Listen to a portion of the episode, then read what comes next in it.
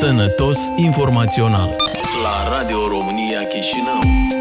O emisiune despre mit și adevăr în sănătate cu Elena Cioina. Bună ziua, eu sunt Elena Cioina și vă invit la un nou episod al podcastului Sănătos Informațional. Comunicarea cu pacienții este un subiect dureros pentru sistemul medical din Moldova. Cele mai multe neînțelegeri, scandaluri care apar mai ales în presă au la bază comunicarea. Sau mai bine zis, lipsa ei. Unii dintre specialiști spun că doctorii din Moldova nu au învățat să discute cu pacienții. Nu știu cum să comunice nici diagnosticele simple și nici pe cele grave. Nu au un asemenea curs la facultate și respectiv fiecare comunică așa cum îi vine mai bine. Alții dau vina pe oboseală și pe exod. Cei rămași pur și simplu sunt nevoiți să muncească dublu. Din acest motiv, nu ar avea timp să comunice. Eu am decis să o întreb astăzi pe Rodica Grama, doctor în filozofie și specialistă în bioetică și legislație medicală, unul dintre autorii Ghidului de Comunicare pentru Doctor și Pacienți. Doamna Grama, bună ziua! Bună ziua, Elena! Deci, dumneavoastră sunteți adesea invitat în instituții medicale ca să le vorbiți doctorilor sau nu doar doctorilor, dar în general cadrelor medicale despre cum trebuie să comunice cu pacienții. Faceți parte și din diverse comisii de specialitate. Da, cu activitate mai tristă. Exact, cu activitate mai tristă și examinați cazurile scandaloase, indiferent care problemă stă la baza lor. E chiar atât de rău? Medicii noștri chiar nu știu să comunice. Să știți că în mare parte din cazurile analizate, 99% sunt motivate de comunicare proastă. Deci, câteodată am astfel de comisii practic săptămânal când sunt implicată și merg direct în instituția medicală, dar de cele mai multe ori mă întâlnesc cu partea păgubită, să zicem așa, adică cu pacienții. Discutând, înțeleg că, de fapt, dacă ar fi fost altfel comunicarea, dacă ar fi fost altfel spus, nu s-ar fi întâmplat ce se pretinde. Da, dacă ați putea să ne dați niște exemple, ce se întâmplă în asemenea momente? Deci, care sunt cele mai dese probleme de comunicare? La ce se referă ele? Discriminare. Deci, bine, când se ajunge la cazuri chiar de acuzații, să ajunge până la și în judecată, de multe ori este încălcată confidențialitatea. Deci acea comunicare care se face într-o formă mai ignorantă. Eu am cazuri când diagnosticul a fost comunicat pe coridor tare față de alți pacienți. Ei, cu tare, da, familia, cancer aveți acolo, cancer, deci pe un coridor întreg, da? Deci sunt cazuri când ignoranța medicului duce la aceea că pacientul cu adevărat percepe altfel situația. Deci, spunând de exemplu faptul că medicul îi se pare că i-a comunicat suficient, ia niște decizii, aplică un tratament ca după aia să fie învinuit că de cine ți-a permis să-mi aplici tratamentul ăsta? Da. Mie mi-ai spus că eu am așa problemă și că eu trebuie să urmez acest tratament. Medicul se îndreptățește, eu am vrut cum mai bine, eu am făcut cum am considerat spre binele pacientului, dar nu întotdeauna ceea ce consideră medicul că este binele pacientului, de fapt este binele. E chiar vorba de ignoranță. Deja profesia de medic presupune că tu ar trebui să ai empatie față de oamenii bolnavi și ar trebui să te gândești nu de 10 ori, dar poate de 100 de ori cum îi dai această informație, pentru că omul și așa este necăjit.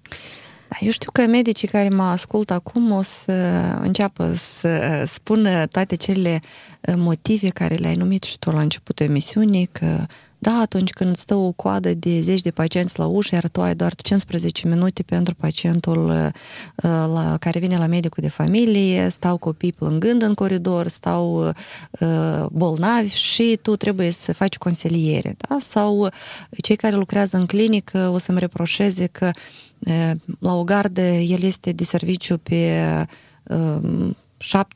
70-80 de paturi, bolnavi gravi, el aleargă, toată noaptea nu reușește nici să stea sau să șadă câteva minute pentru să se odihnească și atunci vrei de la mine să comunic. Situația este care este în Moldova și este o realitate crudă, noi o cunoaștem, recunoaștem, dar totodată există și niște tehnici care sunt recomandate în special pentru comunicarea diagnosticului. Deci atunci când pacientului trebuie să-i spui niște momente foarte sensibile. Uh-huh. Pentru că, în primul rând, trebuie să înțelegi dacă pacientul ăsta dorește să-și cunoască diagnosticul, dacă dorește el sau altcineva, sau dacă dorește confidențialitate totală a discuției. Deci, totuși, trebuie să se învețe comunicarea. Nu absolut. Este ceva născut, ceva care să vină de la om, absolut, din interior. Deci, știți, și deja folclorul ne spune că cuvântul tratează, cuvântul ucide. Deci, eu aș spune că 75% din comunicarea, din activitatea unui medic este comunicare. Deci este absolut indispensabilă activitatea medicală fără comunicare. Și faptul că la noi pacientul nu-și cunoaște medicul care îl va opera, că l-a văzut doar când s-a trezit după anestezie și după aia trebuie să fugă după el pe coridoare și să-l întrebe de ce am avut, dar ce trebuie să fac mai departe, sunt niște abordări absolut eronate. Deci... Da, spuneți-mi, noi întotdeauna, bine, aproape în toate problemele dăm vina pe mentalitate, pe faptul că am moștenit asta din perioada sovietică, dar pe de altă parte, uitați-vă, noi suntem acum, avem aproape 30 de ani de independență și toți acești ani deja medicii noștri cred că au călătorit foarte mult prin diferite sisteme de sănătate și sunt sigur că au văzut și diferiți medici din alte țări cum comunică cu pacienții. Nu am luat nimic din experiența celor din afară sau acolo este exact aceeași problemă ca la noi? Da, au călătorit foarte mulți dintre ei, au văzut care este sistemul și chiar discutând cu mulți dintre ei, întrebându-i, păi ai văzut asta acolo, de ce nu vii aici? Începe să-ți reproșeze, da, dar... Și se începe că un chirurg în Franța, de exemplu, face operații pe zi, înainte de operație el are o oră de liniște, de yoga, în care de relaxare, după operație el pe ziua aceea mai mult nu face nimic, el este obosit, la care noi un chirurg face în operație, da? Ca la câteodată conveier, cum se spune. Ca da? La fabrică. Ca la fabrică, da. Deci se încep multe îndreptățiri care de fapt nu sunt corecte. Și iată, ceea ce facem noi prin instituțiile medicale, de fapt, nu le repetăm încă o dată că trebuie să comunicați cu pacientul, fiindcă am înțeles că deja este ineficient. Eu fac instruiri prin spitale și învăț medicii din 2004. Deci am deja, iată, 15 ani, când merg nemijlocit în practic toate instituțiile medicale deja mă cunosc. Unii mi-au spus că intrați în instituția noastră să ne tremure genunchii sau să ne bucurăm, fiindcă de fapt dacă într-o înseamnă că este iarăși un caz. Dar deja vorbim despre managerii care trebuie să organizeze niște condiții care ar impune, să zicem așa, lucrătorii medicali să respecte acele principii esențiale în comunicare. Dar iată, uitați-vă, anul trecut noi am aprobat acel ghid de comunicare. Am obligat într-un fel instituțiile medicale să-l accepte și să se ghideze de acest manual pentru comunicare, așa. Avem și o instituție de sănătate publică, Agenția Națională de Sănătate Publică, care ar trebui să facă evaluare, care ar absolut trebui să monitorizeze cum se face, da, cum se comunică. Noi peste un an, iată, dumneavoastră, ce senzație aveți? Eu vreau să vă zic că la noi se fac lucruri bune care se încep, intenția este foarte bună, nu se preiau și nu se regăsesc în acest puzzle, să zicem așa, care înseamnă sistemul de sănătate. Da? Dacă atunci Ministerul Sănătății a fost foarte inspirat, spunând că noi trebuie să avem niște proceduri foarte clare în ceea ce înseamnă organizarea comunicării în instituțiile medicale, ulterior acestea ar trebui să fie preluate, de exemplu, de același agenție în care face parte Consiliul Național de Evaluare și Acreditare a Instituțiilor și atunci când se merge într-o instituție pentru acreditare, aspectul ăsta să fie cu adevărat evaluat, să vadă ce ați implementat din toate recomandările, fiindcă acel ghid, de fapt, înseamnă și foarte multe recomandări. Și inițial, mergând prin instituțiile medicale și ducând instruirile, noi învățam managerii. Uite, trebuie să faci documentele astea, să aveți procedurile astea. Undeva vreo 36 de proceduri care, de fapt, ajutau managerii ca să organizeze acest proces. De comunicare. Da, anume de comunicare. Vorbesc de relație cu pacientul. Din păcate, lucrul ăsta nu a fost preluat, nu a fost continuat și eu deja observ cum entuziasmul venit din partea instituțiilor scade. Dacă atunci inițial eu înțeles că este foarte important și chiar s-au pornit să fac ceva, văzând că nimeni nu-i monitorizează, asta este fire omenească. O zic că cred că nu este important. Și lucrurile au rămas iarăși în suspans. Dar mai avem un aspect. De exemplu, noi avem foarte mulți medici care lucrează și în sistemul medical privat. Așa. Deci, și acolo se presupune că dacă vrei să ai clienți, trebuie să fii nu doar medic foarte bun, dar iată și să comunici foarte bine cu clientul, că pacientul devine automat client. Aceiași medici lucrează și în instituțiile medicale publice. De ce este o altă abordare? Mă întorc iarăși la... Eu știu că managerii care mă ascultă acum o să zică iarăși toate pietrele spre noi, dar medicii care lucrează în privat sunt monitorizați și activitatea lor este foarte bine monitorizată de către managementul acestei instituții, fiindcă aceasta înseamnă bani. Da? Și atunci nu dă, Doamne, să fie nemulțumit un pacient care vine și se plânge la administrație, că imediat medicul știe că va avea de păgubit. În instituțiile noastre publice, pe de o parte avem alte condiții de activitate și pe de altă parte avem un interes mai scăzut a managerilor care sunt foarte siguri că nu au insuficiență de pacienți. Da? Și atunci, iată, câteodată discutând cu unii manageri, eu nu zic cu toți, sunt manageri foarte buni care sunt foarte interesați în calitatea serviciilor prestate. Noi ar fi incorect să-i punem pe toți într-o oală, da, dar sunt persoane care deficiență de comunicare și problema comunicării începe însăși de la manager. Știți, o să spun ceva acum despre teza la care lucrez și eu am constatat un fenomen foarte interesant. Deci, special am introdus o întrebare: care sunt barierele de comunicare cu mass media, de exemplu. Și cel mai des răspuns pe care ni l-au dat managerii de instituții medicale este că au bariere de limbă, lingvistice. Oamenii și se tem că își vor exprima confuz gândurile. E asta o barieră pentru doctor? Pentru că foarte des discutăm și cu medici, o să auzim termeni foarte specifici, foarte medicali, pe care oamenii nu înțeleg. Da, și ar trebui. Absolut. Dumneavoastră ați depistat această problemă în procesul de documentare, de predare? Absolut. Deci medicii tind întotdeauna să-și exprime explicațiile sau gândurile în forma în care au învățat 10 de ani, deci cu termeni foarte medicali. Și ceea ce facem când mergem în instruirile în instituții, încercăm să facem așa numite acorduri informate standardizate. Ce înseamnă asta? Îi învăț în niște texte ajustate, adaptate înțelegerii populației să-și exprime gândul. Deci mai întâi îi pun să-i explice în limbajul lor, deci, de exemplu, o operație foarte simplă, ca să spunem, o apendicită, da? Și spun, uite, puneți-mi pe jumătate de foaie în scris ce înseamnă apendicită, cum trebuie să-i spun. Și să vedeți cum e începa scris și cu reborduri și cu niște cuvinte foarte sofisticate, neologisme pentru comodilățare. Haideți acum să începem să scrim așa cum ar înțelege persoana X din satul Y, da? Și începem. Cuvântul ăsta îl înlocuim cu ăsta, cuvântul ăsta. Și la un moment dat încep deja sângura face bancul și râde, pentru că încep să-și aducă aminte din experiența lor cum pacientul de fapt nu înțelegea și punea niște cuvinte foarte caragioase. Îți țin minte chiar la începutul carierei mele, când pacienții mei nu înțelegeau ce înseamnă pastile, tablete, până la un moment dat am înțeles că trebuie să le prescriu bunghi, pentru că ei așa înțelegeau pastilele. Câte un bunghi de 3 ori pe zi, altfel o pastilă la el se ștergea din înțelegere. Da? Dar apropo, vreau să vă întreb că tot discutam cu colegi jurnaliști și întrebau și spuneau că este diferită comunicarea dintre un pacient cu un medic din Chișinău, cu unul din Raion și cu unul de la sat. E adevărat, sunt diferite comunicări.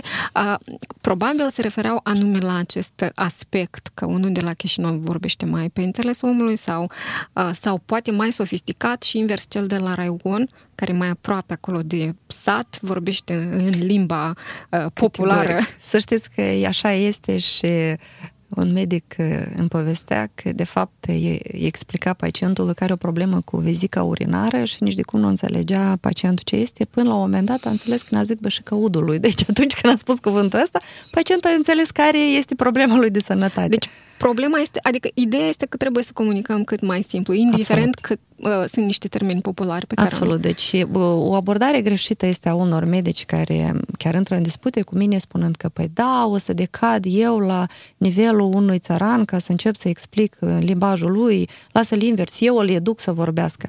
Misiunea medicului nu este a educa populația în limbaj medical. Misiunea medicului este de a explica omului bolnav ce se întâmplă cu el și trebuie să o facă în limbajul înțeles de pacient. Fie că este un limbaj foarte simplificat, fie că este o altă limbă, deci chiar și aducerea informației într-o altă limbă este o obligație a instituției medicale și dacă medicul nu posedă acea limbă, atunci instituția medicală este obligată să găsească posibilitatea de a traduce pacientul informația, dar este o obligație. Deci noi când îmbrăcăm halatele trebuie să uităm de orgolii, de culoarea unor de politică și așa mai departe. Deci eu am chiar și un caz dat de judecată când pacientul a dat în judecată medicul când a întrebat ce are și a întrebat în limba rusă și medicul i-a răspuns, du-te și învață limba și apoi am să explic. Și el a mers în judecat și a mers pe discriminare de limbă și să știți că a pierdut și a avut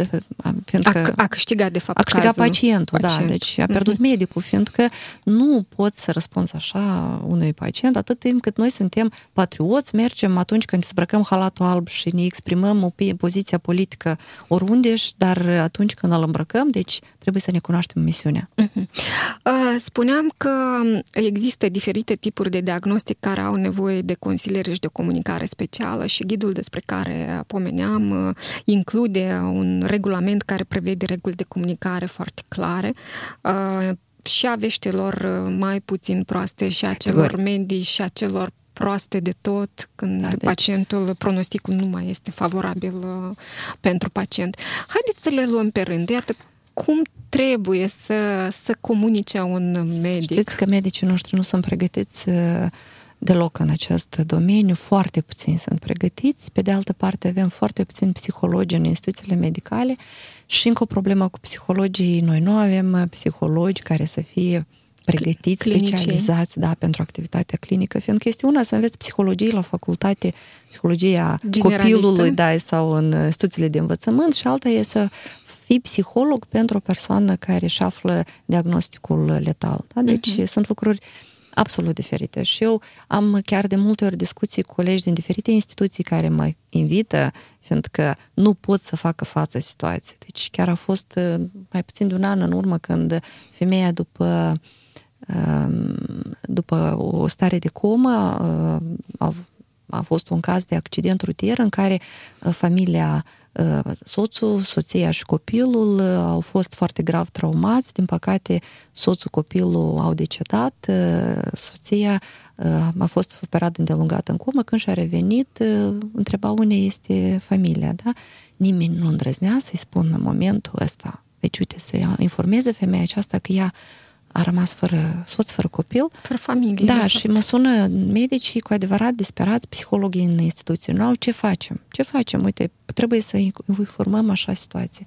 Sau cazul unei mămici care... Și ce ați făcut în cazul ăsta, concret? Cum ați abordat situația așa încât medicii altădată să știe cum să procedeze? Medicii, pentru ca să înceapă o procedură de comunicare așa de gravă, trebuie totuși să aibă niște instruiri foarte bune. Nu este suficientă doar ai venit și ai ținut o lecție și uite de mâine încep să lucreze, fiindcă acestea sunt niște tehnici care trebuie lucrate și care trebuie să înceapă în universitate. Deci în universitate doar de 4 ani este implementat un modul, se numește Medicina Paliativă, în cadrul căruia există un curs aparte pe comunicarea diagnosticului grav. Practic, studenții de acum învață deja elemente de comunicare. Din păcate, medicii care acum sunt în instituțiile medicale n-au trecut așa instruiri și pentru ei este grav. Și atât vă zic că nemijlocit în cazul acesta, soluția a fost că au invitat preotul care curează acea instituție și preotul deja prin abordare religioasă a ajuns la informarea acestei biete femei.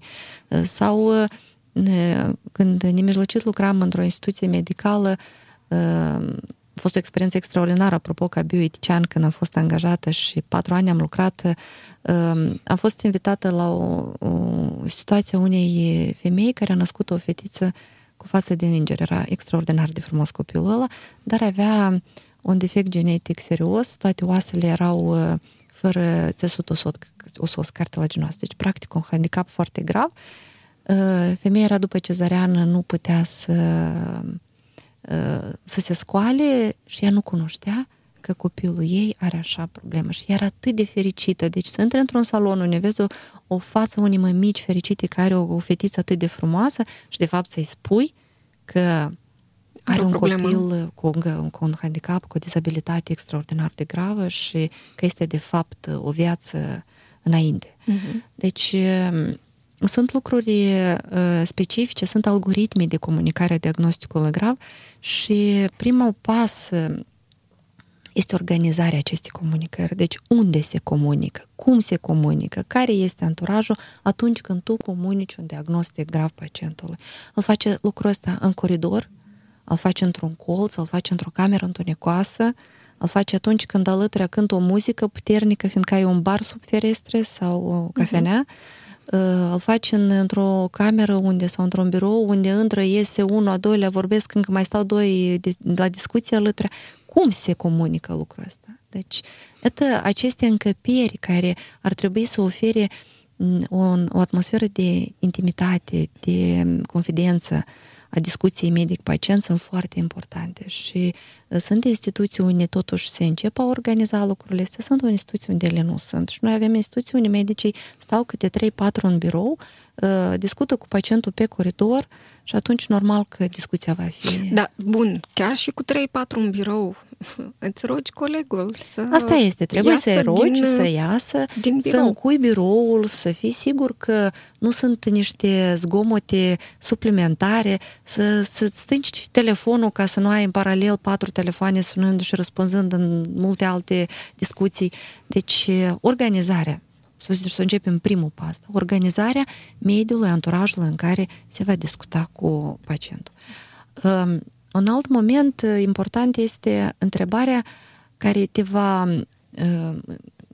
îți va explica de fapt pe cât de pregătit este pacientul să afle o știre proastă și dacă el dorește să o afle.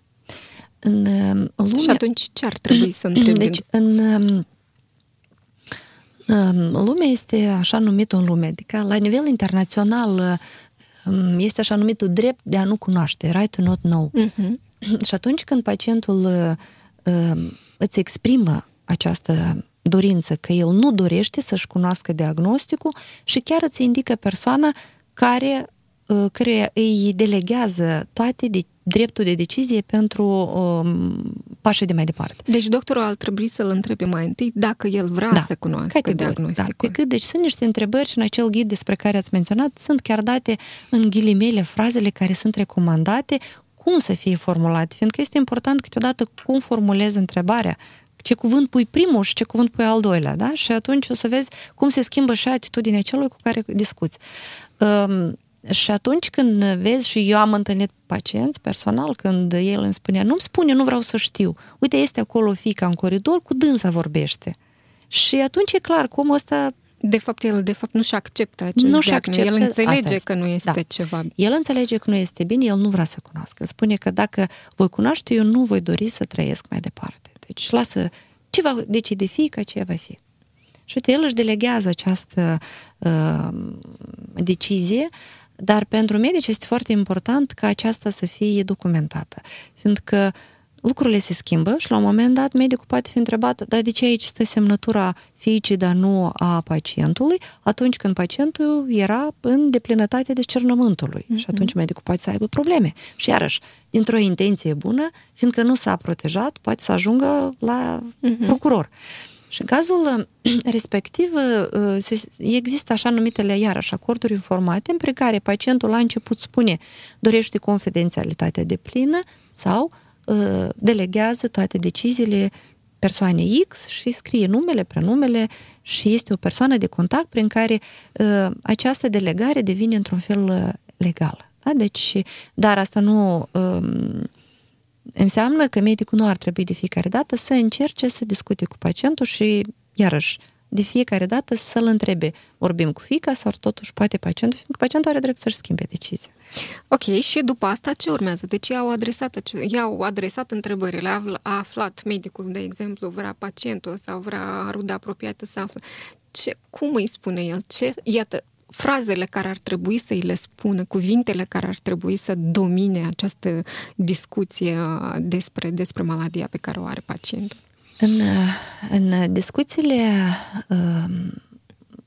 respective, de multe ori, deci este bine că acesta este un aspect psihologic, trebuie să vezi cum pacientul din decurgerea discuției observi de fapt ce se întâmplă, fiindcă pacienții dau diferite reacții. Câteodată, primul lucru care pacientul poate să-l manifeste este sau fază negarea, deci nu vrei să accepti că aceasta ți se întâmplă ție, și doi, întrebarea de ce? De ce mi se întâmplă mie? Cine este vinovat? Deci noi căutăm întotdeauna vinovatul.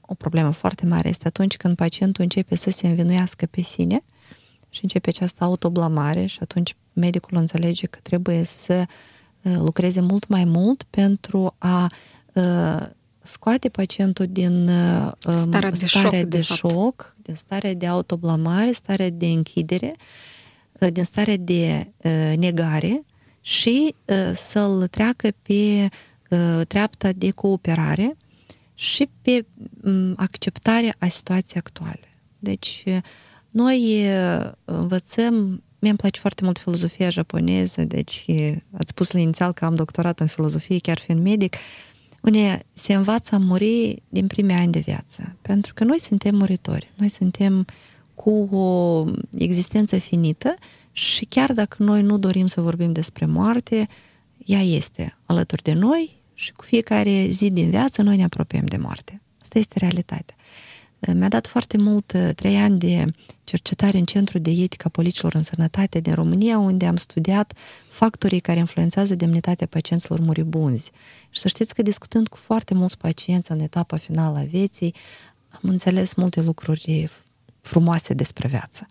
Și atât, și vreau să vă zic și în acel studiu, marea parte dintre pacienții care erau deja în situația respectivă nu erau mulțumiți despre faptul cum au aflat și cum s-au discutat cu ei despre diagnostic. Așa că nu este o problemă doar pentru Moldova, să știți că și peste Prut colegii se confruntă cu această situație. Deci nu putem să dăm vina pe sistemul sovietic, nici pe faptul că... Și medicii din România și ei au avut a lor probleme, deci nu este perfect. Da, dacă vorbim despre diferențe din abordare, să știți că fiind la Universitatea de Medicină mulți ani responsabilă de relațiile internaționale și în special stagierile studenților noștri peste hotare, aveam de multe ori niște analize, să zicem așa, din partea colegilor din alte universități care spuneau că aveți niște rezidenți extraordinari, foarte bine pregătiți, deci ca profesie, ca profesional, da?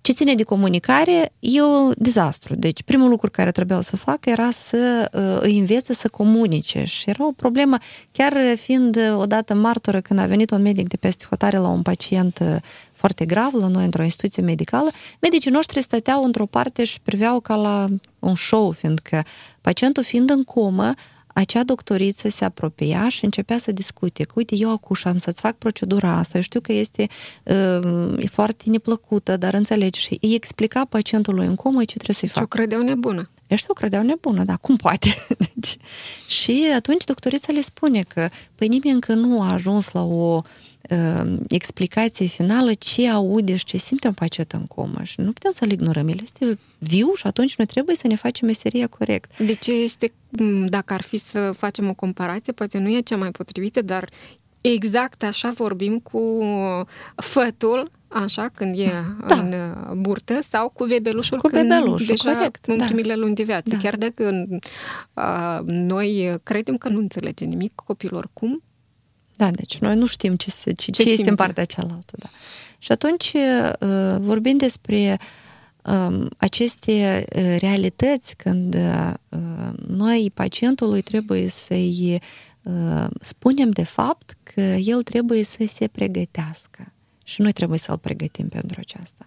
Să se pregătească pentru o luptă, de exemplu, da? Fiindcă atunci când e vorba despre un diagnostic grav, poate să existe și șanse de supraviețuire, de tratament în cazul în care pacientul dorește și noi trebuie să-l avem de partea noastră, să nu-l scăpăm în disperare, în negare, în, mai știu, Doamne ferește, suicid, da? Deci noi trebuie să-i arătăm că suntem de partea lui, suntem alături și vom fi alături până la ultima secundă. Și să încercăm toate metodele ca și atunci când convingem. Pacientul nu trebuie să se simtă singur în problema lui. Este una din cele mai mari probleme, de fapt. Să știți că, iată, chiar și o simplă situație că diagnosticul grav este anunțat vineri după masă.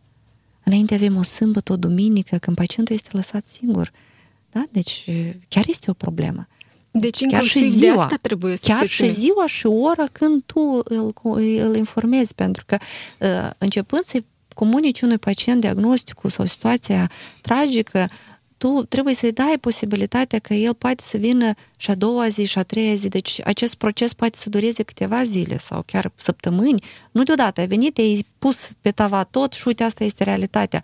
Nu, deci tu trebuie să-l pregătești, trebuie să-l inviți încă o dată, trebuie să înțelegi care este de fapt dispoziția lui de a afla sau nu afla situația. Deci, dar așa, vineri seara i-ai spus tot, ești satisfăcut că ai informat pacientul de plin și mergi acasă și ai uitat.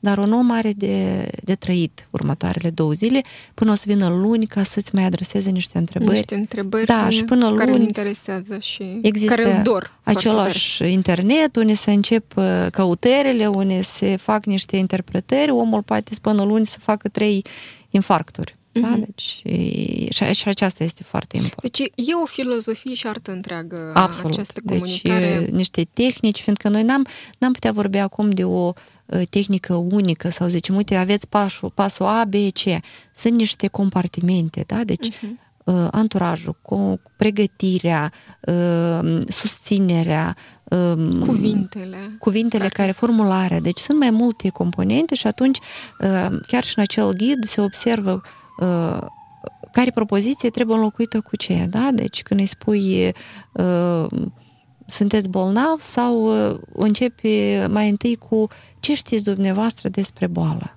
Deci o simplă întrebare. Întreabă, lasă-l pe pacient să vorbească. Eu înțeleg că timpul este foarte scurt, dar eu am foarte multe cazuri când pacientul rămâne satisfăcut doar de la faptul că lui s-a dat 5 minute în care el și-a spus Vreau să vă întreb pe de altă parte, e corect ca medicul să știe cum să comunice anumite diagnostice. Pe de altă parte, iarăși revenim la situația din țară, la exodul masiv, la faptul că medicii într-adevăr lucrează peste program și nu lucrează doar pentru încă un angajat, dar și uneori și pentru 2 și prin cumul și prin 2 locuri la 2 servicii, etc. Ar trebui pacientul să fie totuși mai indulgent? Sau e bine totuși că sunt scoase la vedere aceste cazuri scandaloase, că astfel înțelegem și noi unde ne aflăm cu comunicarea? Elena, eu în mare parte din aceste cazuri scandaloase am fost implicată nemijlocit și le-am dezghiucat până la primul moment când s-a întâmplat, până la ultimul fir. Și vreau să vă spun că multe din ele sunt cu exagerări și sunt cazuri cu adevărat foarte tragice când se merită să ne punem multe întrebări, dar sunt cazuri când s-au făcut și show-uri. Și eu chiar m-am expus public pe rețele de socializare, chiar am acuzat anumite canale media când se fac show-uri din situații care depășesc lucrătorul medical. Simplu caz care a fost mediatizat pacienta care este internată într-o secție de 38 de paturi, unde 36 sunt ocupate. Există un pat într-o salon de femei, unul într-un salon de bărbat. Salonul de femei este de 4 paturi. Ea vine, acolo este o pacientă mai gravă și ea nu acceptă. Spune, dați-mi pat separat. Eu nu-mi place aici că miroase urât a medicamente. Medicul care este de serviciu pe secția de urgență încă, deci el are practic o noapte nebună, este extraordinar de încărcat și obosit, are pacienți gravi, este chemat cu mofturi că mie nu-mi place patul, la care el o întreabă, vă simțiți bine? Da, dar nu-mi place patul, că miroase medicamente. El a făcut o glumă, văzând un buchet de trandafiri la ea pe noptieră, îi spune, păi mirosești niște flori. Deci, discutând ulterior acest caz, îl întreb, de ce ai? Zice, da, el recunoaște, eu am răspuns așa. Dar vă rog să-mi spuneți ce trebuia să răspund. Fiindcă, de fapt, eu i-am spus, nu am paturi. Unicul loc este sau ieșiți la balcon sau vă dau în coridor, un pat în coridor. Că nu am unde să vă dau, fiindcă toate saloanele sunt pline. De fapt, i-a spus un pic altfel și nu s-a înțeles. Da, deci ea s-a supărat și a început să șantajeze că eu am cu mătră la televiziune și am să chem și am să fac show. Și a chemat cu mătră și a făcut cu mătră reportaj, da? Deci, cazuri de acestea sunt în care chiar se exagerează și mai tare afectează medicii care lucrează foarte mult și se fac cazuri de 2 bani pe nimic, dar sunt și cazuri când trebuie acuzate. Și de aceea eu mă întorc la ce ai menționat la început. Totul la noi se face pe moment. S-a făcut un show, da? S-a blamat, iarăși cazul tânărului care a fost fotografiat de o tipă în Chișinău și timp de 12 ore peste 12.000 de postări negative cu blamare de medic la o fotografie care de fapt era o farsă, deci nu era absolut nimic corect în ceea ce era pus pe această postare, dar populația sunt atât de înrăită și gata de a ataca lucrătorii medicali, care și mai tare îi demotivează să activeze. Deci, și degeaba ne considerăm un popor foarte blând. Nu, categoric. Deci eu aș spune că suntem departe de a fi blânzi, credeți-mă. Nici cu noi înșine măcar. Nu. Și acest lucru se manifestă în diferite relații și până la urmă medicii sunt membrii societății noastre și cum se comunică în societate, aceasta se vede și în sistemul medical. Bun, pentru că suntem cam pe final, vreau să vă întreb așa, din speranțele dumneavoastră, că noi nu știu cum, dacă putem spera sau nu. Pe când credeți că noi vom avea cel puțin, nu știu, o comunicare puțin mai bună în domeniul sănătății? Deci ce ar trebui să se întâmple și de ce depinde cel mai mult acest lucru? Atunci când procesul de comunicare va fi cu adevărat o prioritate în strategiile, să zicem așa, fie că făcute la nivel de minister, fie că la nivel de formare continuă sau la nivel de management instituțional. Deci când cu adevărat se va declara că comunicarea cu pacientul este importantă, se vor face acțiuni concrete. Până ce noi avem doar niște declarații fragmentare și de ocazie. Deci s-a întâmplat cazul, s-a ieșit iarăși cu o declarație că este o deficiență de comunicare și s-a închis. Așteptăm următorul caz. Nu s-a făcut până ce nimic real ca să se organizeze acest proces. Spuneam, comunicarea nu este o moftă, după cum și etica. Deci, la noi astăzi par a fi specialiști în comunicare și etică cu nu-i lene, dar acestea sunt niște științe foarte serioase, acestea sunt niște domenii care merită a fi învățate. Niște științe profunde până la urmă. Da, foarte des îi auzim pe manager spunând că au nevoie de niște documente aprobate la nivel național și după aia ei să poată să le preia.